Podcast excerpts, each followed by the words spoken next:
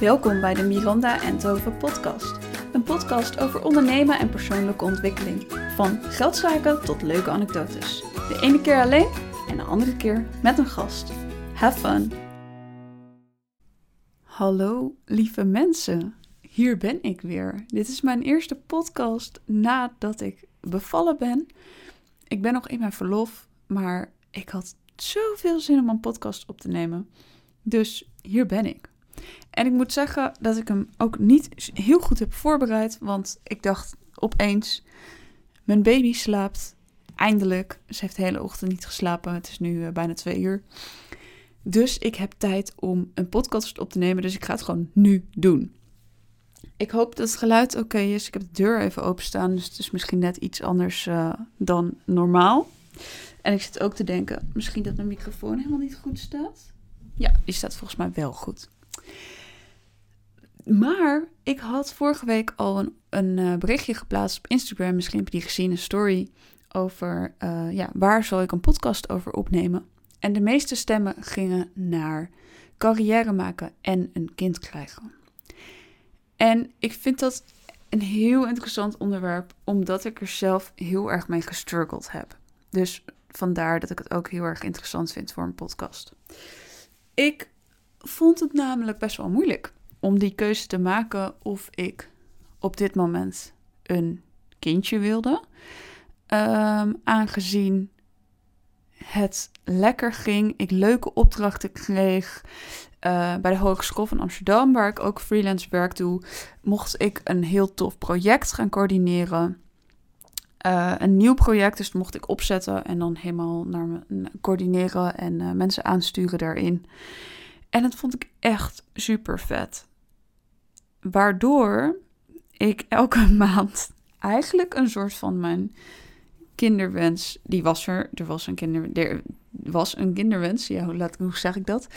Maar elke maand liet ik afhangen van wat ik kon gaan doen in mijn carrière, of ik die maand het wel of niet wilde proberen. Om maar even zo te zeggen. Je snapt helemaal wat ik bedoel. En je kan een kind niet plannen, maar je kan wel plannen wanneer het niet komt.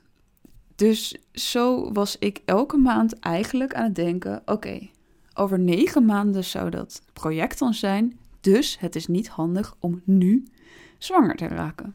Nou, op daar word je natuurlijk helemaal gestoord van. En vooral mijn vriend werd daar helemaal gestoord van. Dus die zei op een gegeven moment: ja, het is gewoon ja of nee. En niet elke maand anders, want dit is, dit is zo irritant. En um, even denken. Nou, ik had het geluk heel erg dat het coronatijd was. En dat dus heel veel dingen, ook bij de hogeschool, niet doorgingen doordat er corona was. En er toch maar andere projecten gedaan werden in plaats van nieuwe dingen, omdat het gewoon te veel tijd kostte. En op een gegeven moment, toen dat allemaal een beetje zo was van ja, nou ja, elke keer werd alles vooruitgeschoven. Toen dacht ik, waar ben ik mee bezig? Ik heb een kinderwens, ik weet dat we het willen. Waarom niet nu? Het slaat nergens op om te wachten, want er is elke keer wel iets. En dat merkte ik dus zelf heel erg. En ook in mijn eigen onderneming uh, heb ik gewoon gedaan wat ik wilde doen. Ik heb nog een coaching gedaan bij Jorg, Jorg Ruis. En tijdens mijn zwangerschap, dat ik dacht, ja, misschien is het niet het juiste moment, maar ik ga daarna toch alles gewoon weer oppakken na mijn verlof. Dus waarom niet? Er is nooit een goed moment om iets wel of niet te doen, heb ik het idee. En wat voor mij dus heel erg heeft geholpen nou, is überhaupt dat het even niet doorging door corona. Dus eigenlijk heeft corona me wel heel erg laten inzien van doe het gewoon nu. Want de wereld staat even stil, voor mijn gevoel. En jij hoeft niet stil te staan. Jij kunt gewoon doorgaan met wat je wil, met je carrière, met een kinderwens, met... En alles, alles kan gewoon. Ik vond dat een hele fijne gedachte voor mezelf. En dat heeft me uiteindelijk ook geholpen. En ik moet zeggen dat ik het van tevoren heel spannend vond. Echt ik las laatst een bordje, het is heel grappig. Als wij een rondje gaan lopen, hier in de omgeving, dan staan er allemaal bordjes met spreuken. Die zetten die mensen, die zetten daar langs de weg neer. En er was een bordje met iets van uit je comfortzone gaan. En ik liep daar met mijn uh, vriend en onze pasgeboren dochter. En toen keek ik naar haar en toen las ik dat bordje en toen dacht ik, ja, dit, dit was totaal uit mijn comfortzone. Want mijn comfortzone is gewoon hard werken, um, nou, vet opdrachten binnenhalen, daar coaching voor volgen en dat helemaal daarvoor gaan. En een kind krijgen was voor mij echt uit mijn comfortzone. Ook al wilde ik het heel graag. Echt, ik vond alles er spannend aan. Van tevoren vooral. Want toen ik eenmaal zwanger was, toen dacht ik, toen had ik juist heel erg het gevoel dat het allemaal ging lukken. ik moet ook zeggen dat ik een redelijk makkelijke zwangerschap had. Dus ik ging er heel lekker doorheen. Ik voelde me heel lekker en energiek. Dus ik had toen heel erg het gevoel van dit gaat gewoon helemaal lukken. En alles wat ik wil, dat komt ook goed. Dus toffe opdrachten binnenhalen kan nog steeds. Coaching volgen, nou heb ik gedaan tijdens mijn zwangerschap. Ik heb zelfs een studie gevolgd tijdens mijn zwangerschap. Dit kan allemaal. En ik denk dat het heel erg is hoe je er dus in staat. En ik merk nu, uh, onze dochter is nu bijna vier weken oud. Morgen vier weken. Ehm, ik merk nu heel erg dat ik het zwaarder vind, want ik moet haar aandacht geven en overdag slaapt ze heel weinig. Dus dan kan ik ook echt niks anders doen. Dus deze podcast is, eh, is echt even een uitzondering. Um, dan moet ik er voor haar zijn, dan wil ze bij me zitten, dan huilt ze. Nou, je snapt het wel, moet gevoed worden. Ik merk dat ik dit moeilijker vind dan hiervoor, omdat het gewoon je volle aandacht eist. En ik stiekem best wel graag dingen ernaast wil doen. Ik merk ook dat ik af en toe denk: Jonathan werkt nu weer, mijn vriend werkt nu weer vier uh, dagen per week. Dat ik af en toe een klein beetje jaloers ben. Dat ik denk: ja, hallo, werken is een stuk makkelijker dan de hele dag een baby in de gaten houden en mee bezig zijn en troosten en voeden. En ik vind echt carrière maken honderd keer makkelijker en werken daarvoor een stuk chiller en makkelijker dan een baby verzorgen. Uh, ik hoop niet dat de moedermafia nu over me heen gaat vallen, want ja, daar ga ik natuurlijk nu ook mee te maken. Maar ik merk dat ik dus af en toe een beetje jaloers ben op mijn vriend dat hij gewoon lekker mag werken en uh, daar een beetje kan chillen. Want een baby verzorgen is niet chillen. Uh, heel af en toe als ze dus eventjes zin heeft om te slapen.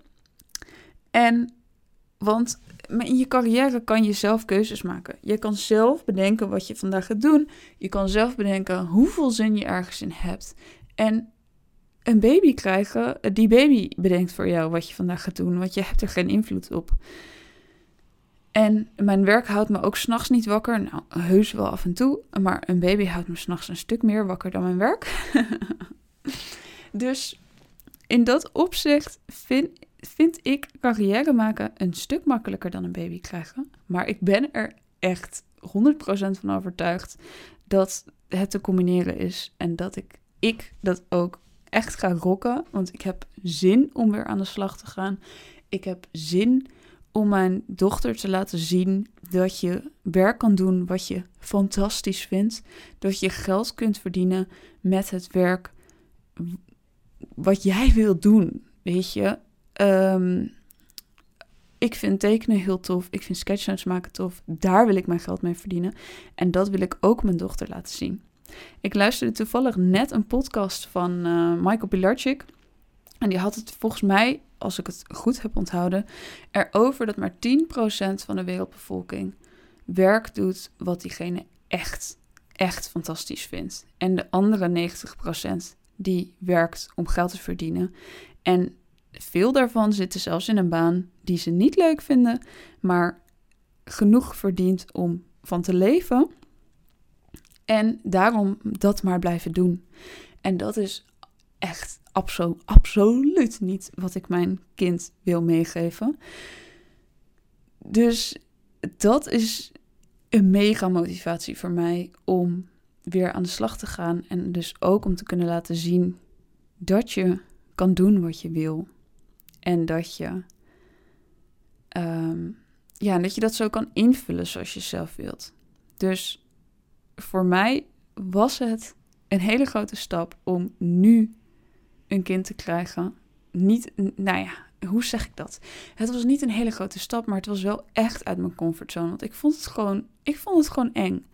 En ik had nodig dat mijn vriend tegen me zei: Het is gewoon ja of nee. En we gaan niet elke maand bedenken of het nu wel of niet uitkomt. Ik had het heel erg nodig. En ik had ook corona nodig om te bedenken: Oké, dit, dit is gewoon het moment. De wereld staat stil. Ik wil niet stilstaan. Ik wil gewoon doen waar ik blij van word. En op dit moment is dat een baby.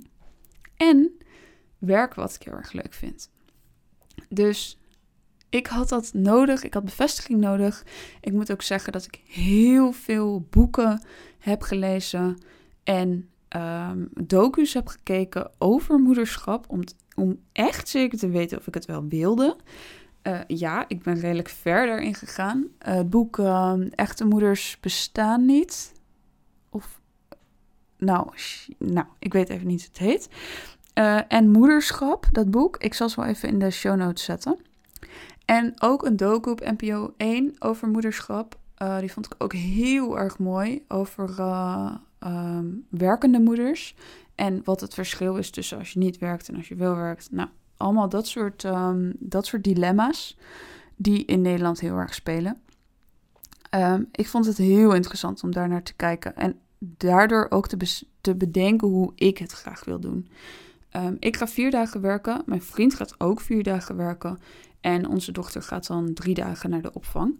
Dus wij gaan gewoon 50-50 het verdelen. Uh, en dat vind ik heel erg fijn. Dat ik kan blijven doen waar ik blij van word. En daarnaast ook genoeg tijd heb met mijn dochter. Ik denk dat dit hem is. Ik hoop dat het een, uh, een, een kloppend verhaal is geworden. Het is, ik moet zeggen dat ik het best wel gek vind om weer een podcast op te nemen na zo'n lange tijd. Want ik heb echt al heel lang niks opgenomen. Uh, de podcasts die in mijn verlof online zijn gekomen, die had ik redelijk ver van tevoren opgenomen. Uh, ik heb wel weer heel veel zin om ook met gasten een podcast op te nemen. Dus weet jij, ken jij nog iemand of ben jij iemand die dat leuk vindt? Stuur me een berichtje. Dan uh, gaan we een datum prikken. En uh, ja, ik ben benieuwd hoe jij denkt over ouderschap en uh, carrière maken. En ja, of je er een beetje hetzelfde in staat als dat, dat ik doe. Ben ik heel benieuwd naar. Dankjewel voor het luisteren en tot de volgende podcast. Dankjewel voor het luisteren.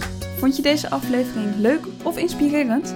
Ik vind het heel leuk als je het deelt in je stories en mij natuurlijk even tagt. Tot de volgende podcast.